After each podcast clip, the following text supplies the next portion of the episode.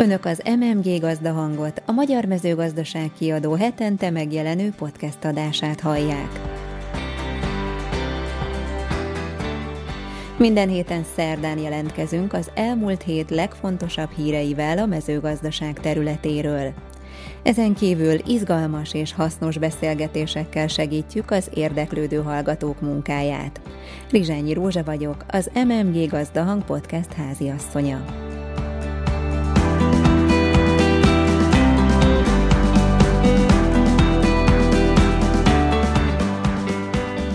Mai adásunk tartalma. Az elmúlt hét legfontosabb hírei röviden. Sikeres generációváltás, beszélgetés a Pannon Genetik Kft. ügyvezetőivel. Aktualitások és érdekességek a mezőgazdaság világából.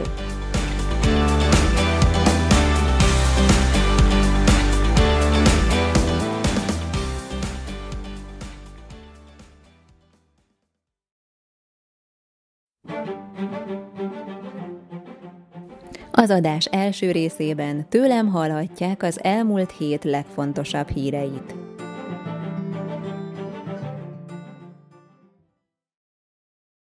Egy kis ízelítő híreinkből.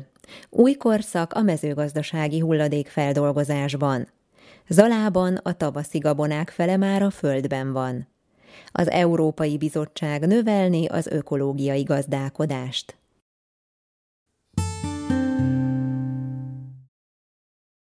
Új korszak a mezőgazdasági hulladékfeldolgozásban.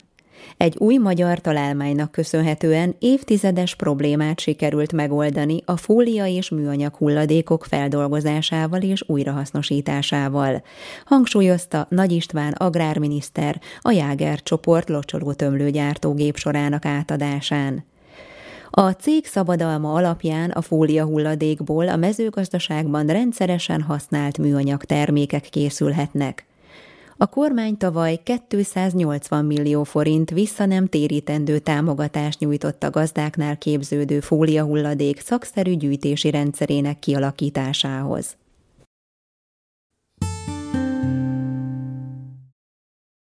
Szakmai szervezetek tiltakoznak az élelmiszerek megtévesztő elnevezése ellen.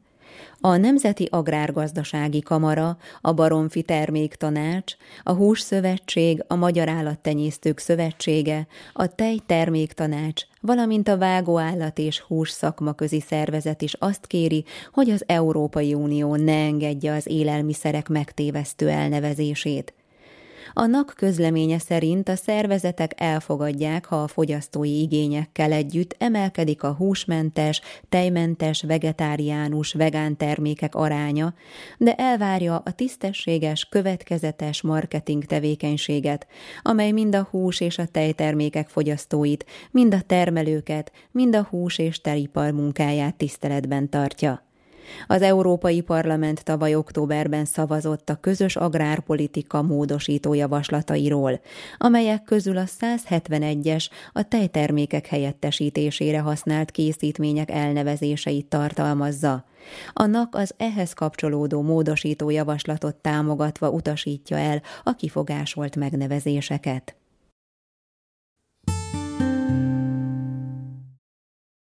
Rekordösszegű kárenyhítő juttatást kapnak a gazdák. A Magyar Államkincstár megkezdte a 2020-as kárenyhítési évre benyújtott kérelmek után a kárenyhítő juttatások kifizetését. Annak érdekében, hogy minden termelő részére teljes mértékű kifizetés valósulhasson meg, a kormány 3,1 milliárd forint többletforrást biztosított a kárenyhítési alapban rendelkezésre álló összeg kiegészítésére. Így a 2020. évi jogos termelői károk után összesen 8743 mezőgazdasági termelő kap juttatást, összesen közel 18,6 milliárd forint értékben. A 2020-as kárenyhítési évben az aszály, illetve a tavaszi fagy okozta a legjelentősebb károkat. A kifizetéssel érintett összes terület nagysága 166.629 hektár.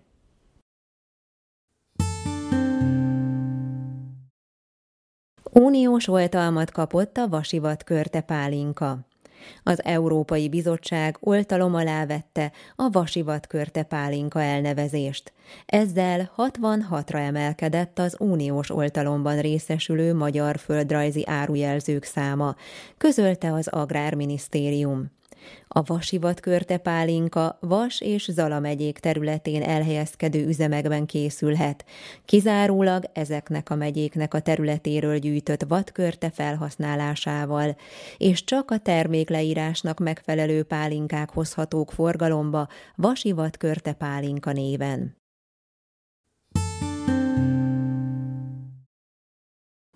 Rostosabb búzát nemesítenek. Nemesítéssel növelik a búza rostanyag tartalmát az egészség megőrzése érdekében az ELKH Agrártudományi Kutatóközpont mezőgazdasági intézetének munkatársai. A kutatók csak nem tíz éve dolgoznak az egészség megőrzésben fontos szerepet játszó rostanyagban gazdagított gabonafélék nemesítésén míg a rostok oldhatatlan része többek között a bélmozgást és a karcinogének megkötését segíti elő, addig az oldható rész csökkenti a koleszterin szintet és a glükóz abszorpcióját a vékony bélben. Ezáltal közvetett módon hozzájárul a szív- és érrendszeri betegségek, valamint a kettes típusú diabétesz kockázatának a csökkentéséhez. Egyes rostanyagok szelektíven táplálják a vastagbél jótékony baktériumait, serkentik azok szaporodását, vagyis prebiotikumként is működnek, áll az Ötvös Lorent kutatási hálózat közleményében.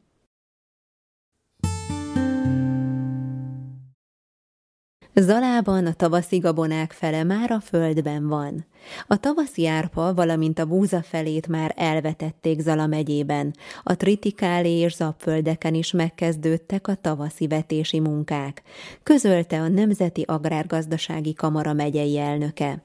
A tervek szerint az alában 1700 hektáron tavaszi árpát, 1000 hektáron tavaszi búzát, 6000 hektáron szóját vetnek. 2000 hektáron lucernát, kölest, pohánkát, olajtököt, kisebb területen pedig cukorrépát, burgonyát, zabot, borsót termelnek majd. Tavasz végén 7800 hektáron napraforgó, 25700 hektáron pedig kukoricamag kerül a földbe.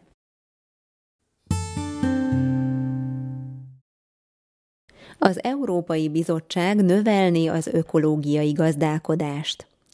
Az Európai Bizottság az ökológiai termelés fejlesztésére irányuló cselekvési tervet mutatott be az ökológiai termékek előállításának és fogyasztásának ösztönzésére. Továbbá célja, hogy 2030-ra a mezőgazdasági területek 25%-án ökológiai gazdálkodás valósuljon meg. Továbbá, hogy az ökológiai akvakultúra jelentős mértékben növekedjen, közölte az Uniós Bizottság. Az Európai Bizottság arra kérte az uniós tagállamokat, hogy dolgozzanak ki az ökológiai gazdálkodás tagállami részarányának növelésére irányuló nemzeti gazdálkodási cselekvési terveket. A nemzeti tervek összehangolásával csökkenteni lehet a tagállamok között jelenleg fennálló 0,5%-tól 25% feletti mértékig terjedő különbségeket az ökológiai művelés alatt álló mezőgazdasági területek részaránya tekintetében, áll az Uniós Bizottság közleményében. Nagy öröm számunkra, hogy elindulhatott a podcast csatornánk, az MMG Gazdahang. Szeretnénk úttörők lenni, és minél sokrétűbben eljuttatni a hasznos információkat célközönségünkhöz. Hogy miért tartjuk fontosnak ezt a műfajt, kikhez szólunk, és egyáltalán mi az a podcast, arról a műsor főszerkesztőjét Práger Ádámot kérdeztem, aki egyébként a Magyar Mezőgazdaság kiadó marketing és online üzletág vezetője.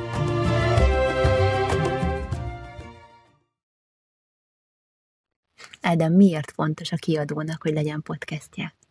kiadó idén 30 éves, nyomtatott lapok kiadásával kezdte el a működését, és közben változik a világ, változnak a médiafogyasztási szokások, és úgy gondoltuk, hogy bővítjük a kínálatunkat, hogy újabb módját találjuk meg annak, hogy hogyan tudunk agrárhíreket és agrárinformációkat eljuttatni az érdeklődőknek, úgyhogy ezért született meg a döntés, hogy a nyomtatott lapok, a hírportál és a sok közösségi csatornánk mellett egy új irányt, vagy új csatornát is elindítsunk, az MMG Gazdahang podcast csatornát. Hát nem mindenki számára ismerős még ez a műfaj itt Magyarországon. Összefoglalnád, hogy mi a lényege, jellemző jelőnyei? A podcast csatorna végülis egy modern rádiózási élmény, úgy gondolom, hiszen hangban juttatjuk el az információt, illetve hangban kapja meg az információt, a tájékoztatást, a, aki követ minket. A nagy előnye a sima rádiókkal szemben, hogy itt nem programok, vagy nem időponthoz kötött programok vannak, hanem aki a, amilyen témában érdeklődik, rákeres podcastokra, adásokra, és az bármikor, bárhol meg tudja hallgatni. Igazából egy számítógép, vagy egy mobiltelefon, vagy egy tablet bőven elegendő hozzá. A videó tartalomfogyasztással szemben az előny, hogy sokkal kisebb adatforgalmat használ, úgyhogy egy nagyon jó lehetőség arra, hogy hangformájában információkat juttassunk el az érdeklődőknek. És kinek ajánlod az MMG gazdahangot, kinek lesz hasznos? Hát, hogyha magyarul megy, ugye ezt mindenképp magyar célcsoportnak szánjuk. Alapvetően mindenkinek, aki mezőgazdasági témák iránt érdeklődik, szeretné megtudni, hogy mik az aktuális hírek, illetve érdekes emberekkel érdekes beszélgetéseket szeretnének meghallgatni. Ja, minden héten szerdán fog jelentkezni egy új adás az MMG gazdahangon belül, és reméljük, hogy nagyon sokan fogják hallgatni. Mik a tervek, a hosszú távú célok a csatornával? A hosszú távú célunk, célunk az, hogy legyünk legalább olyan sikeresek a Gazdahang podcast csatornával, mint a lapjainkkal. Ugye a legrégebbi lapunk most már 130 évnél is idősebb. Itt is a sikertitka az, hogy mindig hiteles információkat rendszeresen jelentetünk meg. A célunk, hogy ez a podcast csatorna is rendszeresen jelentessen meg információkat, és olyan lehetőséget kínáljunk a hallgatóknak, hogy kihasználják azokat az időket, amelyeket amúgy nem tudnának másra használni, mindenki utazik, munkába jár, vár, esetleg valaki úgy dolgozik, hogy közben tud rádiót hallgatni, vagy valamilyen hangos információt hallgatni, nekik ez egy tökéletes lehetőség, és reméljük, hogy hosszú távon is hallgatnak minket, hiszen hasznosan tudják eltölteni azt az időt, amit egyébként várakozással töltenének el, vagy úgy munkával, hogy eh, belefér, hogy egy kicsit hallgassanak minket. Hát legyen így, legyen rendszeres, hallgassanak bennünket, sok sikert a csapatunknak. Köszönjük szépen! Adásunk második részében Sári Enikő, a Magyar Mezőgazdaság kiadó tulajdonos ügyvezetője beszélget Rádi Ferizzel és Rádi Martinnal. A Rádi testvérek sikerrel viszik tovább a nagypapájuk által felépített vállalkozást. Hallgassák meg az interjút!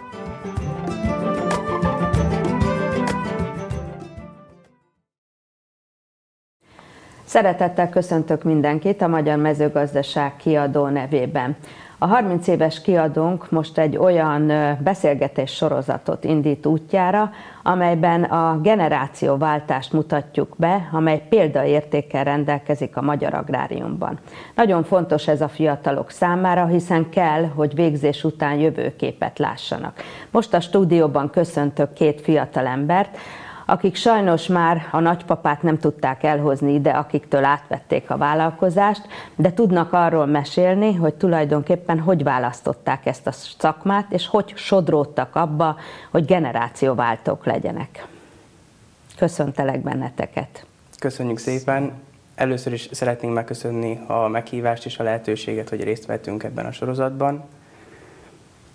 Ez egy nagyon hosszú és hát családi történet, ahol, ahol el tudnánk kezdeni ezt a, ezt a generációváltást. Nagyapánk ugye egyiptomi származású, és az 60-as évek elején érkezett Magyarországra. Ö, jók voltak a jegyei, és ezért lehetőséget kapott arra, hogy, hogy külföldön ösztöndíjat szerezzen, és ő Németországba szeretett volna menni, de elfogyott a hely, és azt mondták neki, hogy Magyarországon még van agrárvonalon lehetőség, és próbálja meg. És ő igent mondott rá, és hát utólagos elmondása alapján ő élete legjobb döntése volt, hogy akkor ezt elvállalta, és élt a lehetőséggel. Egyébként ide a Gödöllői Egyetemre jött az első arab diákokkal a 60-as évek elején, megismerkedett nagyanyánkkal, és Ahogy ez szokott lenni. Igen, nagy gyönyörű magyar lányok, ugye, és itt is maradtak, és itt alapított családot, és a későbbiekben a rendszerváltás után pedig céget. Ti mind a ketten rögtön tudtátok, hogy valahol az agráriumban lesz a helyetek, vagy mozogtok? Úgy tudom, te nem agrárvégzettségű vagy. Nem, én nekem közgazdász diplomám van. Igazából az irány meg volt adva, szóval már nagyon-nagyon kicsiként is tudtuk, hogy mi a, a cégbe szeretnénk dolgozni. Igazából Feriznek a növénynemesítés már picit hamarabb kialakult, már nagyon kiskora óta. Nálam nyitott kapuk voltak, hogy én is elmegyek esetleg valamiféle biológiai irányba, de aztán a, a közgazdász diploma mellett döntöttem, a közgazdasági egyetem mellett, és úgy gondolom, hogy, hogy ez egy jó döntés volt a cégvezetése szempontjából. Engedjék meg, hogy annyit hozzátegyek, hogy a két fiatal embert már igen régóta ismerem, ezért a tegeződés megengedett köztünk. Én úgy tudom, hogy négy éves korodban, Feriz, akkor döntötted el, hogy növénynemesítő leszel? Valóban tudtad, hogy mi az? Hát ezt még döntésnek nem nevezném, viszont négy éves koromban volt, vannak az első emlékeim, amikor kivittek a tenyészkertbe. Uh-huh. És, és emlékszem, hogy ugye egy négy éves gyerek még borzasztó pici, egy közepes méretű kukorica is hatalmas neki, de akkoriban voltak nálunk óriási nagy tenyészanyagok, ezt visszakerestem a, a füzetekből, és hát emlékszem rá, hogy, hogy, hogy mint a mesében, mint az égigérő passzúj, és a kis, kisgyerek, én, én, én fölnéztem, és nem láttam semmit, csak kukoricát, és ott az alsó levelek alatt bolyongtam, és, és ott játszottam a tenyészkertbe, és ezek az első emlékeim. Itt azért a generációváltásban egy generáció kimaradt, mert ha jól tudom, édesapátok mégsem ezt a vonalat vitte tovább. Igen, ő, ő a gyereksebészet mellett tette le a voksát. E, igazából ez is egy nagyon, nagyon szép szakma.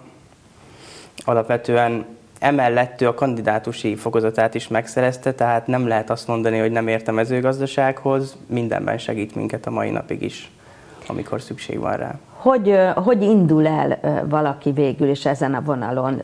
Elvégzi az agráregyetemet, a közgazdasági egyetemet, és akkor, akkor ez determinált már, hogy akkor megyek, és folytatom a családi vállalkozást, vagy volt olyan gondolat bennetek, hogy előbb tanulok valahol, megnézem, hogy csinálják, és majd utána folytatom?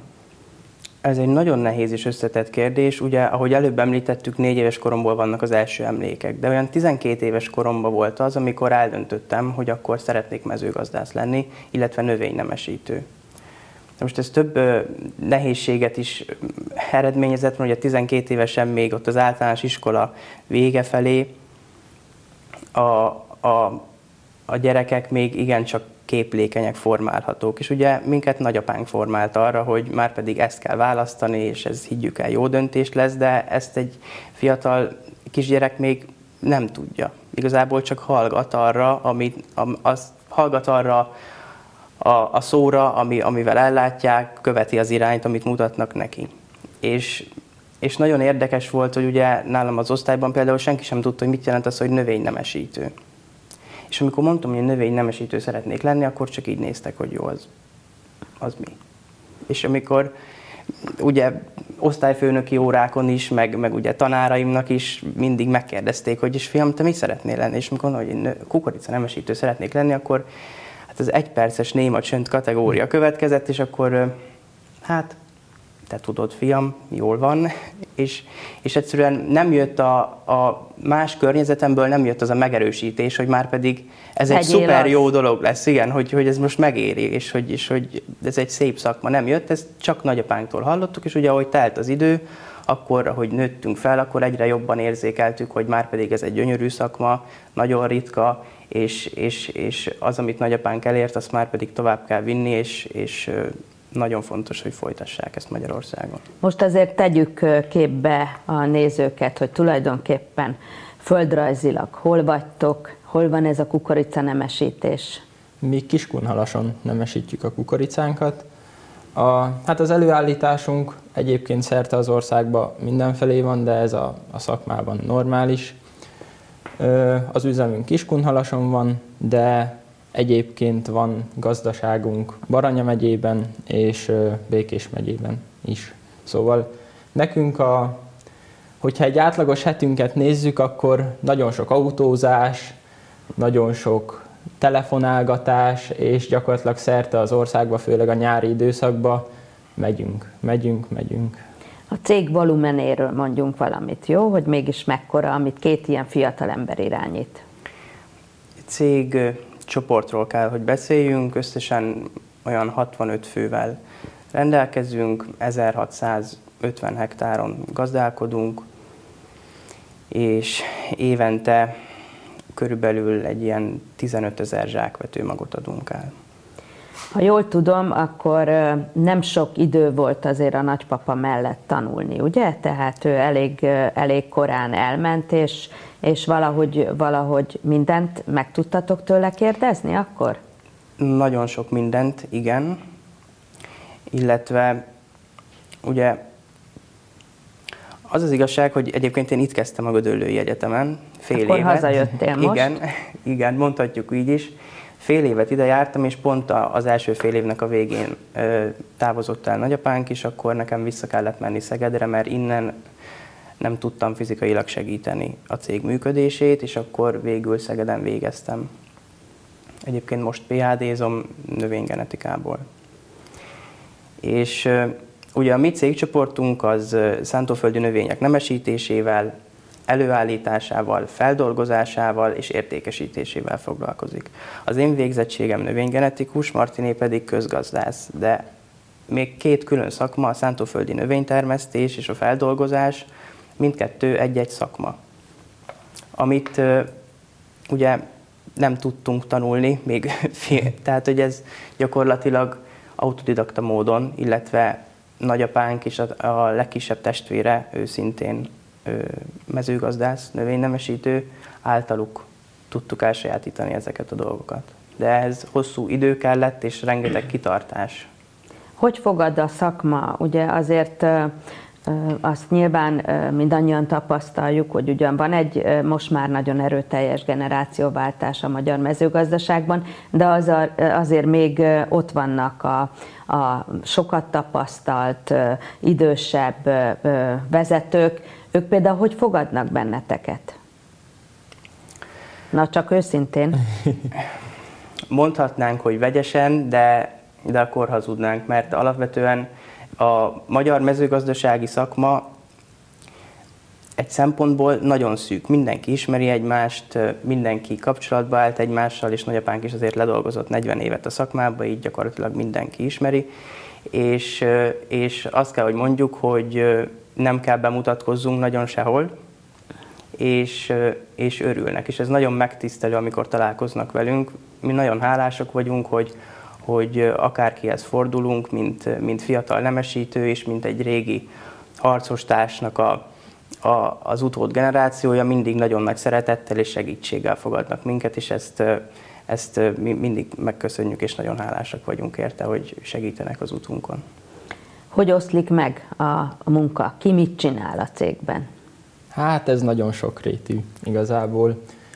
A döntéseket általában közösen hozzuk. Szóval, az a legnehezebb. Igen. Nem, azt gondolná az ember, és uh, valamilyen szinten szerintem mi is tartottunk attól, hogy, hogy itt azért fogunk, uh, fogunk ütközni gondokba, de, de én úgy gondolom, meg szerintem Feriz is, hogy, hogy gördülékenyen megy a, megy a meló nálunk, és gyakorlatilag két éve dolgozunk együtt, és nem, nem igazán volt még olyan konfliktus köztünk, ami, ami problémát okozott volna. Egyfelé húz a szekér, egy a célunk, mindkettőnknek hasonló, hasonló gondolatmenete van, ezért, ezért folyamatosan tudunk menni előre és csinálni. De mégis, hát csak van terület, amit azért te felelsz érte, vagy a Feriz, igen, hát ugye ő a növénynemesítés részét, ő felel azért gyakorlatilag, hogy, hogy szép hibrideket tudjunk eladni, és hát az én feladatom az, hogy ezeket tényleg el is tudjuk adni, a pénzügyi részt ellenőrizni uh-huh. a cégbe, a gazdasági mutatókat elemezni, ez marad rám. Viszont én nagyon szeretek tőle tanulni, én úgy gondolom, hogy, hogy közgazdászként és mint cégvezető nekem is tudnom kell azt, hogy mit adok el, ismernem kell a hibrideket, a szülőkomponenseket, ezért nyáron nagyon sokat járok vele a tenyészkertbe, és tanulom én is a hibrideket, és, és örömmel tölt el, és élvezem. Szóval nem tudom azt mondani, hogy, hogy ez nekem terhemre válik, mert, mert nagyon jó ez a szakma. És ha most újra kezdhetném, nem mondom, hogy nem a közgazdasági egyetemet választanám, de, de azért jó, jó lett volna, sőt, még így mesternek én gondolkodok abba, hogy valami, valami irányt itt Gödöllőn, vagy esetleg más egyetemen válasszak, ami közelebb áll a, a cég fő profiljához. A magyar hibridek, ugye? Erről magyar kukorica hibridekről beszélünk, ugye? Ez egy nagyon, nagyon nemes dolog, már a hazafias érzésünkhöz is közel áll, ugye? Szakmailag mik a kitűzött rövidtávú és hosszú távú célok? Mielőtt erre válaszolnék, ezt meg kell, hogy jegyezzem, hogy amit Martin elmondott az előbb, az pedig engem tölt el büszkeséggel, mert én ugye nagyapámtól tanultam a nemesítést, és a legkisebb testvérétől, én pedig Martinnak tanítottam meg, és, és, ez, és ez egy nagyon jó, ez egy nagyon jó érzés, nagyon jó érzés, hogy családon belül így együtt tudunk dolgozni. Ugye én hat évig, hat évig csináltam egyedül, és tényleg féltünk, hogy mi lesz akkor, amikor már ketten megyünk, és hogy, hogy tudunk együtt dolgozni. Borzasztó jól tudunk együtt dolgozni, gyakorlatilag én úgy érzem, hogy így dupla annyi munkát tudunk elvégezni, és az, hogy tényleg mindent őszintén meg tudunk beszélni, minden apróságot a céggel kapcsolatban, és egyébként a magánéletünkben is, ez nagyon, nagyon előre visz. Mindig leellenőrizzük így egymás gondolatát, és amikor, amikor egymás kritikáit megfogadjuk, akkor, akkor egy jobb eredmény születik, és ez, ez, ez borzasztó jó érzés. Akkor térjünk vissza a szakmai célokra. Rövid távú, hosszú távú célok? A rövid távú céljaink az, hogy rendkívül magas minőségű és a, a piacon egy előkelő helyet elfoglaló termékpalettát tudjunk a magyar vetőmagpiacra biztosítani. Ehhez gyakorlatilag minden genetikai feltételünk megvan, most dolgozunk azon, hogy a fizikai feltételeink is meglegyenek, hogy a vetőmag feldolgozás során a legmagasabb minőséget tudjuk biztosítani. Ezek, ezekre a, a kérdésekre, ezekre a feladatokra úgy gondolom, hogy a következő két évben nagyon jó választ fogunk tudni adni, és, és egy nagyon stabil, erős palettával tudunk majd előállni. Hány fajtával dolgoztok most? Az elmúlt években 15 új hibrid került fel az Európai Uniós fajtajegyzékre, általunk nemesített hibrid. Alapvetően mi ezt nem szeretnénk, nyilván hibrid elismerésekben ezt folyamatosan bővítjük, viszont termékpaletta szempontjából nem szeretnénk egy, egy túl széles palettát biztosítani, mert nehéz belőle választani, fölösleges, és ennyi hibridet egyszerre a piacon tartani, az minőség rovására megy. Tehát mi minden fauszámban egy három hibridet szeretnénk szerepeltetni, ezen kívül szeretnénk silót, illetve különleges hibridjeinket, a fehéret, pirosat és fekete szemű hibridjeinket szeretnénk szerepeltetni, és akkor itt megállni. Uh-huh. És mindig, hogyha egy új hibridünk érkezik, akkor az egyik az el fog köszönni a palettától. Én Bábolnán a, a kukoricafajta kísérleti tenyészkertben láttam ezt a fekete ö, szemű hibrideteket, ezt hogy fogadja a piac? Azért ez egy kicsit idegen, nem? Mindig, mindig nagyon nagy felhajtás és nagyon nagy, nagy érdeklődés fogadja ezt a hibridet. Mm, alapvetően nyilván nagyon mutatós, és még aki nem szakmabeli, annak is kiszúrja a szemét, hogy itt valami nem stimmel, és hogy valami különleges dolog van előtte de nagy örömünkre szolgál, hogy, hogy ezt, ezt a hibridet egyébként nagyapánk testvére nemesítette még ki, illetve ő kezdte el ennek a gondolatmenetét egyáltalán megfogalmazni a világon először, hogy, hogy legyen hibridizálva egy olyan színes beltenyésztett vonalpár, ami, ami, ami nem, nem egy sárga és nem... Van jelentőség ennek, hogy milyen színű? Tehát mi? Van, van. Természetesen a, a versenygalambászok és a baromfi termelők nagyon kedvelik az uh-huh. ilyen színes szemű hibrideket, mert a makhéj, karotin és antocián tartalma rendkívül alkalmassá teszi arra, hogy baromfi és versenygalambász távkeverékekbe rakják. Uh-huh. Ezek a színanyagok ugye egy, egyfajta magasabb beltartalmi értékekkel rendelkező tápanyagot eredményeznek. Hogyha most ö, úgy összegezitek, hogy mégis a fejetekben, hogy mégis mik voltak azok a domináns dolgok, ami, ami annak idején erre a pályára vitt benneteket. Mondjuk le kéne ülni fiatalokkal, végzősökkel, vagy még hezitáló fiatalokkal, hogy válasszák ezt a pályát. Ti mivel győznétek meg őket? Hogy válasszák a mezőgazdaságot? Igen. Hogy szép pálya, hogy már uh, itt nagyon nagy perspektívák vannak. Először érdekelne egy, egy nem agráros végzettségű ember. Mivel győznéd meg? Hát erre talán azért nehéz nekünk válaszolni, mert minket soha nem ért ilyen külső hatás.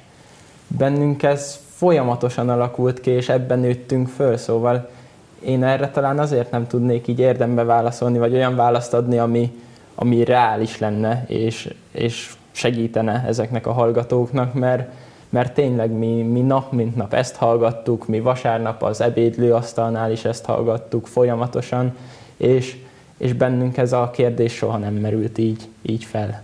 Akkor nem voltatok lázadó fiatalok? E, ezt nem... a munka terén nem lázadtunk. Igen. Igen.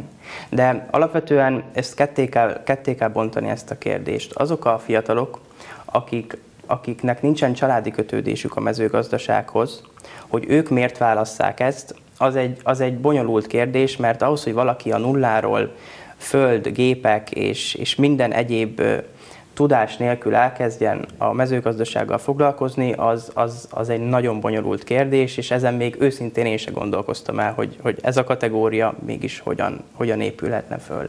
Akinek bármelyik szüleje vagy nagyszüleje rendelkezik földdel, vagy megfelelő gépekkel, illetve tudással a mezőgazdasághoz, akkor, akkor, akkor alapvetően adódik a dolog, hogy ezt valakinek tovább kell vinni. Folyamatosan dolgozunk azon, hogy, hogy fiatalokat be tudjunk vonzani, nehéz, lassan megy, nyilván sikereket érünk el, de, de, de, de nagyon erősen kell dolgozni azon, hogy, hogy a fiataloknak azt a fizetést, amit a multik kínálnak nekik, és azt a, azt a néha, néha alapok nélküli csábítást, amivel, amivel elszívják őket, azt, azt mi őszintén felül tudjuk múlni.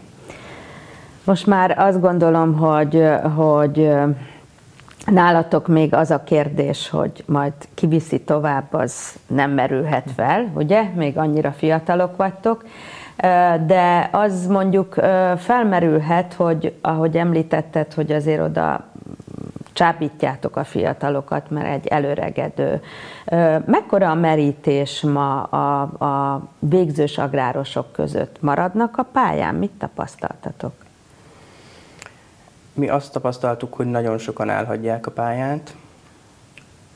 Az elmúlt időszakban egyébként jöttek olyan újítások és jöttek olyan átszervezések, amik szerintem hatékonyan tudják megtartani a, a diákokat, de ez sokáig probléma volt, és én úgy gondolom, hogy a jövőben ez, ez talán javulni fog.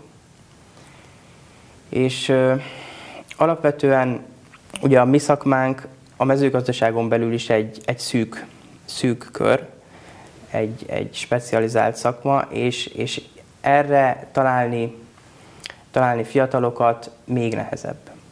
Tehát itt majdnem, hogy azt mondom, hogy nagyon jó alapanyagot kell, hogy találjunk, és utána a szakmának, a növénynemesítésnek és a, és a vetőmagos szakmának a lényegét, azt majd, azt majd a cégnél kell, hogy elsajátítsák, és, és valójában a mi feladatunk lesz az, hogy, hogy kiképezzük a következő generációt, a, hogy, hogy nagyon jó szakemberek legyenek belőle. Köszönjük szépen a beszélgetést majd egy idő után folytatjuk. Kíváncsi vagyok, hogy hogy sikerül a fiatalokat vonzanotok ehhez a nagyon szép és érdekes szakmához. Mi most megköszönjük a figyelmet, e, folytatni fogjuk, keressük a pozitív generációváltókat azzal, hogy minél érdekesebbé, vonzóvá tegyük ezt a nagyon szép agrárszakmát. Viszontlátásra!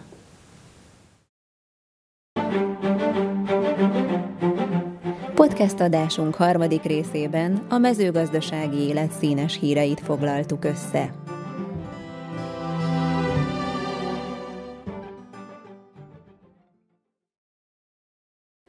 Egy kis ízelítő színes híreinkből. Miért fagyott el februárban a kajszi? Ideje szőlőt ültetni.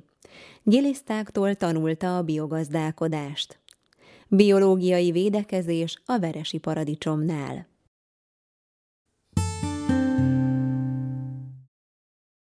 Miért fagyott el februárban a kajszi?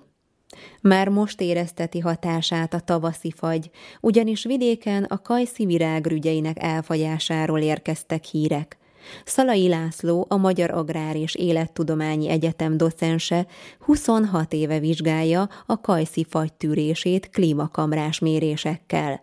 Az évek során feltérképezte, hogy Magyarországon január közepe és február közepe között véget ér a kajszifák mély nyugalmi állapota.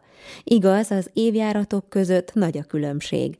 De a kajszifák február közepére mindig elérték kényszernyugalomnak nevezett állapotukat, ami azt jelenti, hogy ha ezután melegszik az idő, a rügyek fejlődésnek indulnak, és egyre érzékenyebbé válnak a hidegre. Február közepétől már nem viselik el a nagy téli hideget, és körülbelül mínusz 15 Celsius fokon károsodnak a virágrügyeik. Az idén ez következhetett be a februári lehűlések idején. Ezeket a fákat téli fagykár érte. Az egyetem soroksári kísérleti üzemében például az érzékenyebb külföldi fajtákon 90%-os volt az elfagyás, a magyar fajtákon 30-40%-os. Hazánkban többségében ilyen hidegek azonban nem voltak idén februárban. A mínusz egy-két Celsius fokot még gond nélkül átvészelik a kajszifák. Idén sok virágrügy van a fákon, így az esetleges fagykár után is több termést várhatunk.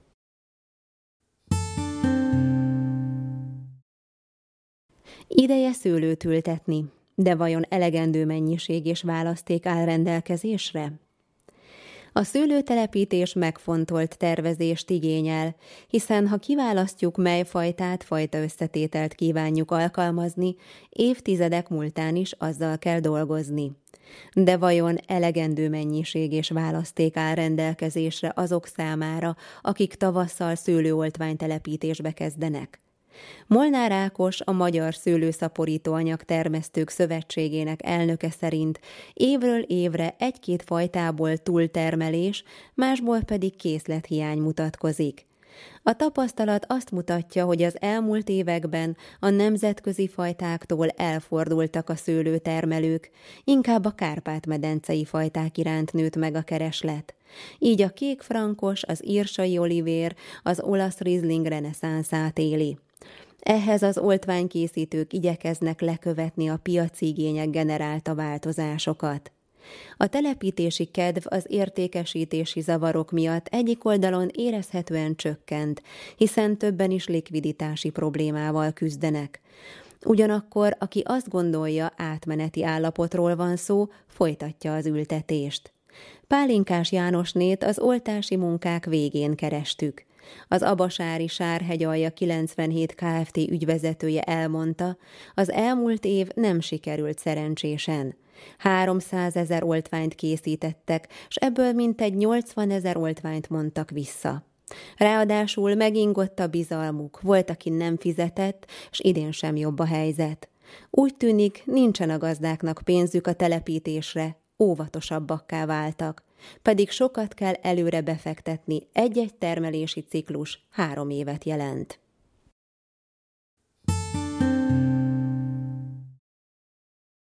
Gilisztáktól tanulta a biogazdálkodást.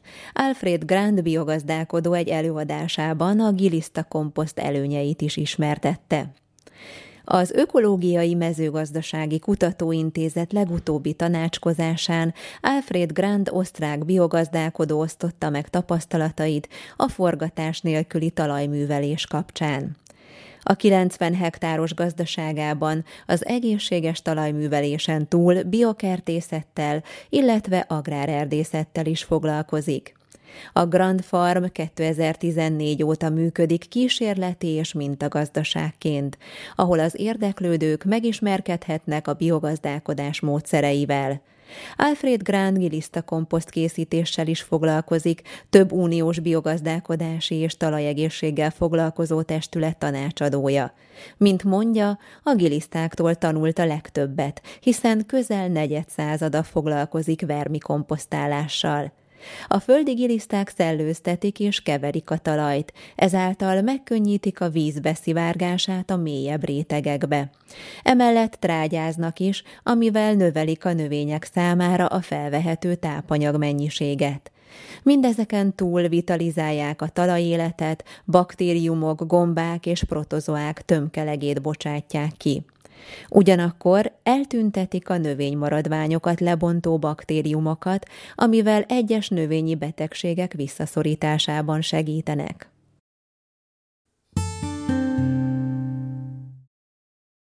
Biológiai védekezés a veresi paradicsomnál.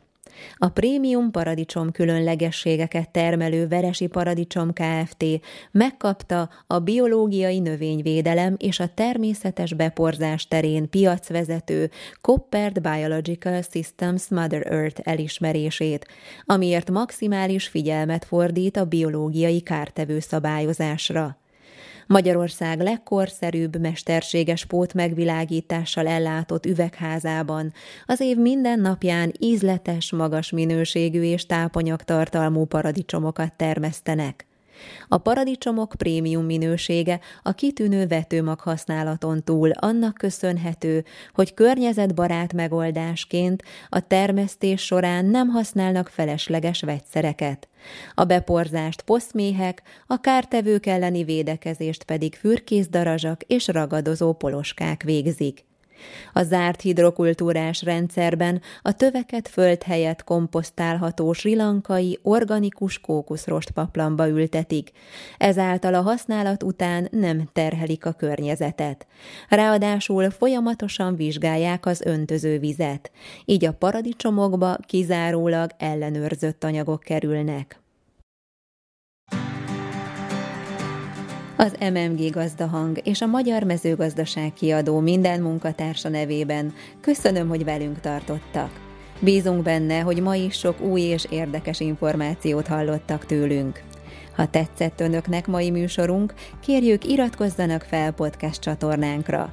Értékeljenek bennünket öt csillaggal, és adják tovább jó hírünket másoknak is. Hallgassanak bennünket jövő szerdán is.